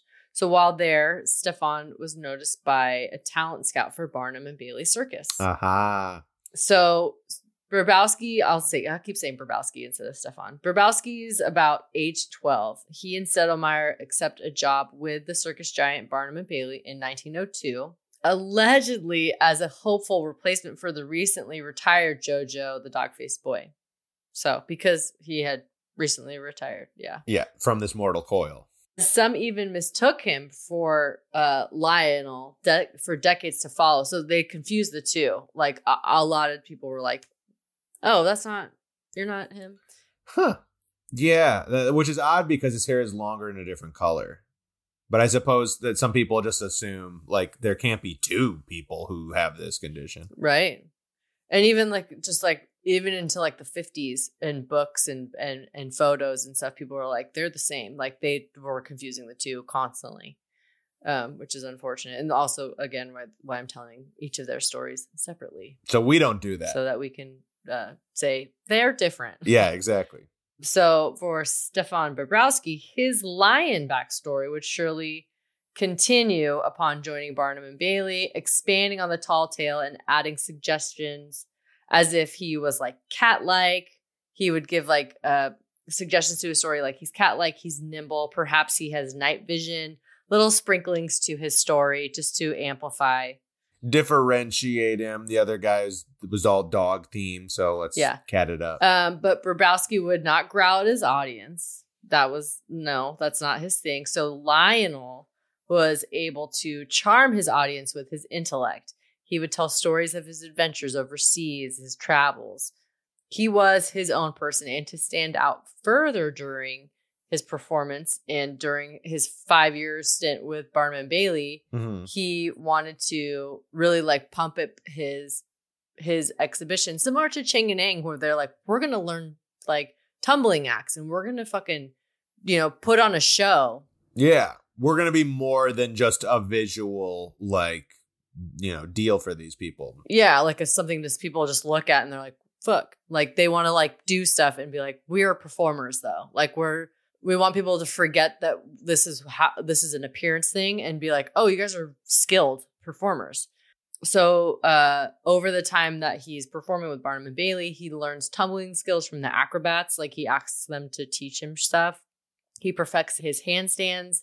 He's pretty, you know, he's like a fit guy. So he perfects like backflips also, like all an effort to enhance his act. And in addition to the well rounded stage show he's putting on, he is like presenting his intellect and his gentle nature, and people are really responding to it. He's able to continually charm audiences, not only with that acrobat ability and like, you know, quote, cat like feats or whatever, but he's wowing audiences with like his storytelling and his you know, again, his world travels and he's well educated, he's well dressed, he's well groomed, he speaks multiple languages. He's like a man of high society and I think that that was like a a cool like what do I want to say? Just like a contrast. It's a different angle on it. Yeah. totally. Well, and it's interesting. It, it, it's it, I'm starting to think of various like characters in media that he may have inspired. Like the first thing I thought of was the Cowardly Lion. It's like the idea that he's an Mm. eloquently speaking person in a in a body that you associate with more of a beast. Mm-hmm. There, there's one thing, and then I literally thought from Beast from the X Men is a Oh yeah. hairy man who's like he's literally his X-Men like title is Beast, but he is eloquent and he's a scientist. Like Yeah. that's kind of the the juxtaposition. There. Yeah. And it's kind of like I'm sh- I bet you both may, one or more or other characters are all like, you know, inspired by this guy. Yeah, totally. I didn't even think about that. So when he performed, he would don these elaborate suits adorned with sequins and like detailed designs. So he and his presentation were very impeccable and elevated, and the public loved him. And he was like a huge hit, and he was paid accordingly. A, a, reportedly earned up to five hundred dollars a week, which is about let's see, Inflation. yeah, let's see, five hundred dollars. And what? That was like that was 1920. Yeah, like 1904 or 5. Still 19. Well, I guess it's like What age is he in this? he is Yeah, he's like he's there from like 12 to 17. He's pretty young. Okay. Wow, it's like sixteen thousand dollars a week. It's pretty good. Fifteen thousand dollars is a lot a week. It's like six, 16 six a week. It's pretty That's good. That's good. he's doing he's doing a good job. I wish I was making that much money a week. Yeah. Uh wow. Um, according to humanmarvels.com, he actually truly enjoyed the opportunities that this hairiness provided him, his unusual hairiness, quote unquote. Well, and it's this one seems believable that that could be true. Like the fact that he was like not willing to like stoop to growling, he Mhm. like got interested in being a performer, like, and he made good money. His pics are sick. His photos are rad. Like the The outfit he was wearing in the other one was crazy. Yeah, these are they're like matador esque outfits. I know, Like, right? It's it's pretty sweet. this one's pretty good. So this is interesting because you can see his chest and it's not that hairy. Yeah. No, and not nearly as much as the, the his head. So I feel like the hypertrichosis they have is not it's all over their body but it's not It's not consistent. yeah, But it's interesting how like and I mean I know we said that it could be patchy sometimes, but it is interesting how like his entire head is very well covered. But then other parts of his body it's looks it's like splotchy. Wait, he's supposed to be in this picture. Where is he? He's all the way on the top right. Yeah, there he is. Um, this is a great like artist depiction of him. Though he looks, he's like kind of looks like a paint me like one of your French girls. What they did like the sexy George picture. Yeah, yeah, yeah. Like when he's in his uh, underwear, Oh, like that's that's very funny. And they gave him lipstick. this one is my favorite. This one's my fucking favorite. I think this is when he's a little older. Let's see. I love it though so much. Where he's like smoking a cigarette. It's fucking cool. Oh, that's good.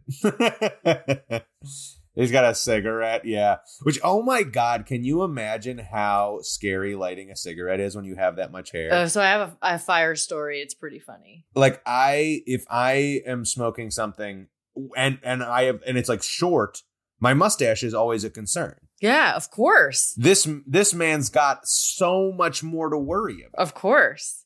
So he stays with the circus for five years. In 1907, Bibrowski's nearing 18 years old. He returned to Berlin for a time where he was featured at the Passage Panop- Panopticum. Oh, fuck, I can't even say these. Panopticum, Panopticum Wax Museum. Panoptico. Uh, Pinocchio. Okay. Uh, uh, in 1913, he moves back to the States, making a home in New York City, and he proceeds to perform at the Coney Island Dreamland Circus Sideshow. Um, and he performs there for 15 years. Pretty good. The Dreamland Circus Sideshow at that time was like really well known. And I want to do an episode on Dreamland Circus because it's pretty cool. Like, Yeah. at that time in early 1900s like coney island was like the fucking jam Mhm. i mean it still is but you know like the sideshow and, and just that circus there was like really really big yeah, that environment. so though he'd been performing for years Bibrowski's stint at coney island would still like bring in super curious spectators day in and day out for 15 years and they still wanted to have a chance to see quote the lion faced man and in that venue they were able to get like up close and personal versus at the circus where it was like more Farther away. they there was like a farther back yeah for sure um and it was nice because most of them were shocked to discover Bibrowski was not the savage beast he was just a gentleman just a dude just like them and probably like a lot cooler Yeah. than they were Yeah, I'm probably a lot smarter. yeah yeah fuck i mean he seems like extremely intelligent five languages it's pretty good um Five languages is a lot. Damn. So, according to All Things Interesting, it's said that there aren't many reliable accounts to all about all of his performances, but there are dozens of rumors about him that persist to this day. Some claim that Bibrowski's mother never gave him up and that she just let him live out the dream of performing, which I said earlier, and that his parents were a large part of his life. I don't buy that one personally. No, I don't think so. But maybe he told people that because he was like, "Oh, my parents love me." Yeah. like maybe that was I don't know. And I mean, honestly, it could be you know, if we are gonna go with the cynical angle, it's very possible that he told people that to lessen the stigma, to be like, no, I had a normal family and everything like that. I and they just wanted to support me. Yeah. Don't pity me. Yeah, exactly. You know. Yeah, totally. Um, others claim that Bibrowski enjoyed exhibiting his condition and celebrated it, feeling that it made him more interesting. Again, according to this All Things Interesting article, a story goes that when he was staying in New York, he was staying at this certain hotel and it caught fire Oh shit. between the third and fourth floor. And he was literally the first person to get out of that hotel. Like he fucking Yeah. hustled out of there so fast. Oh, absolutely. He was the first person to evacuate. Um, All it takes is a wayward ember, and you're going up. fuck, could you imagine? He was fucking burst into flames. And on your face, like, oh my god. Yeah, but it's alleged he was terrified of having his face singed.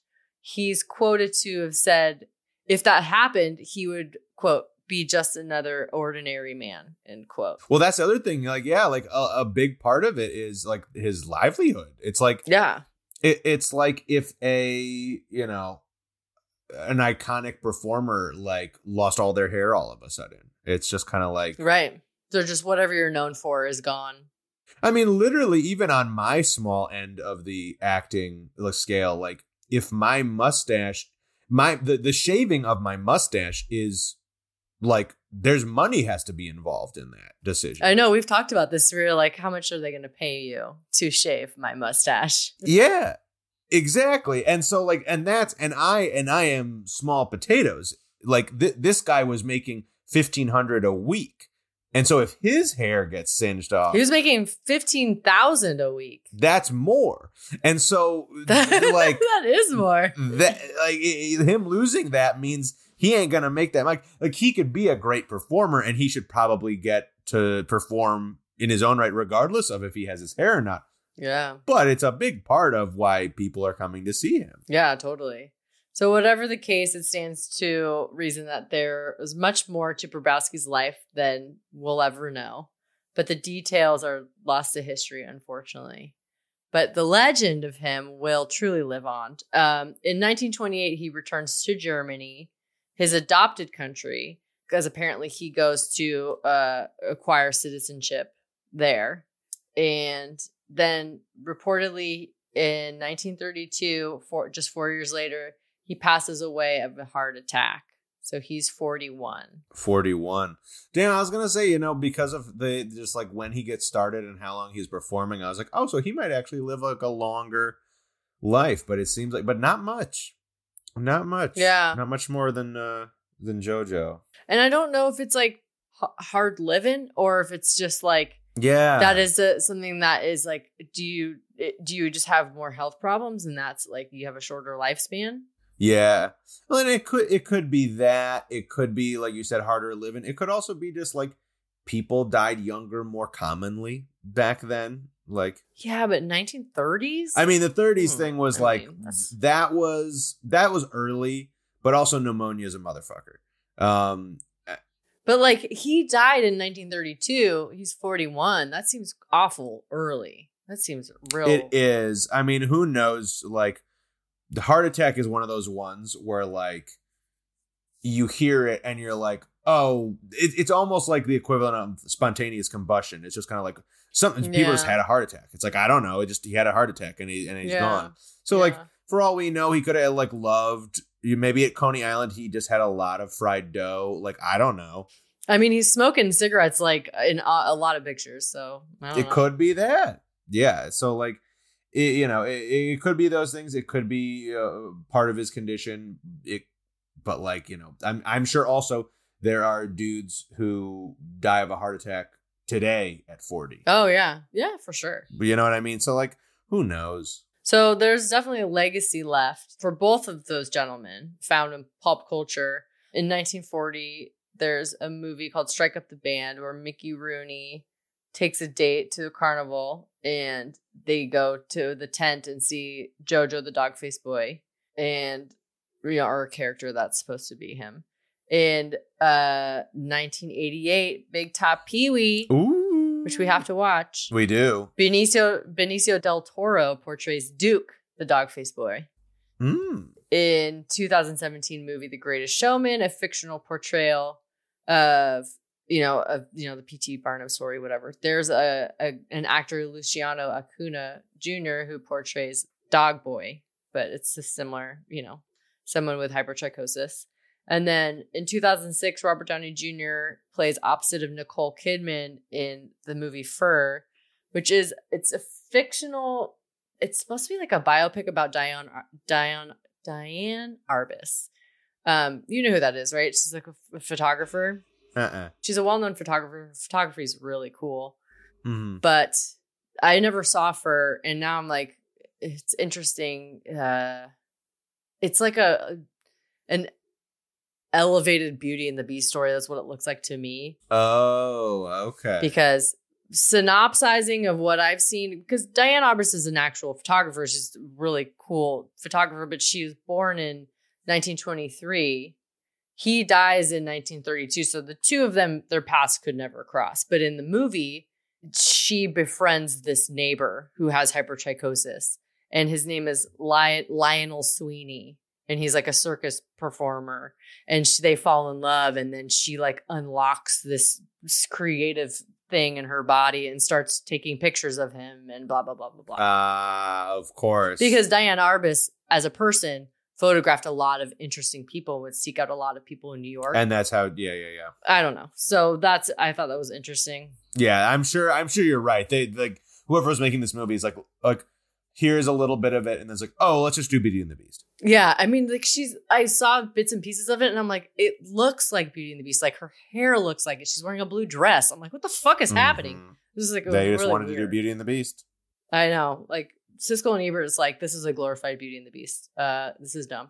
Yeah.